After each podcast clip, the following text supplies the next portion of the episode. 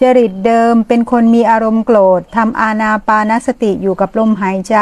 เห็นอารมณ์เห็นความคิดเห็นความโกรธเห็นการเกิดดับ แต่วันนี้โกรธแล้วดับเกือบไม่ได้เกิดนานมาก หลุดจนจะระเบิดหลุดจนระเบิดอารมณ์ แต่ก็กลับมาได้และดับลงได้ ไม่อยากมีภาวะโกรธเลยครับ จะระงับแต่ต้นได้อย่างไร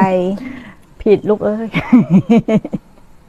จะดับความโกรธจะระงับโกรธลูกเปลี่ยนก่อน ละทิฏฐิเก่าทิ้งเสีย แล้วเปลี่ยนทิฏฐิใหม่ อย่าไประงับความโกรธ อย่าไปดับความโกรธ ความโกรธก็เป็นธรรมชาติของเขานะแค่รู้เท่าทันแล้วไม่ติดไปกับเขาก็พอ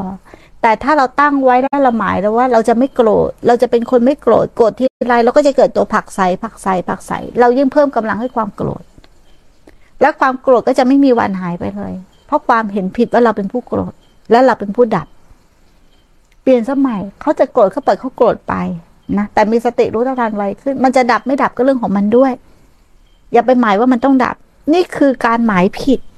เพราะเราได้ยินไม่ฟังมาว่า มีสติปุ๊บพอเห็นปุ๊บมันดับ พอเห็นปุ๊บมันดับ มันใช่สติมีกำลังแล้วถูกไหมแต่เขาไม่ได้หมายก่อนนะ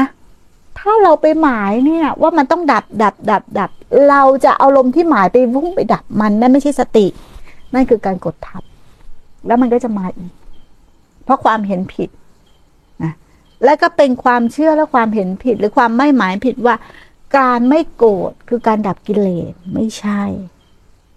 การดับกิเลสหรือการดับเวทนา คือเวทนามีอยู่ความโกรธมีอยู่อารมณ์มีอยู่ แต่เห็นเวทนาความโกรธและอารมณ์ต่างๆ ว่าเป็นแค่เวทนา เป็นแค่อารมณ์และเป็นแค่ความโกรธไม่ใช่เรา แต่มีอยู่นะ นั่นหมายถึงความดับความเห็นผิด ว่าเป็นเราแค่นั้นเอง ไม่ได้ดับตัวเวทนา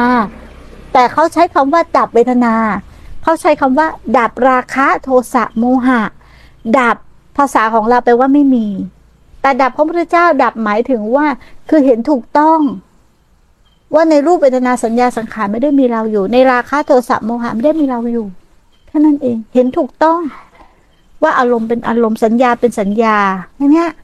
เห็นอย่างนี้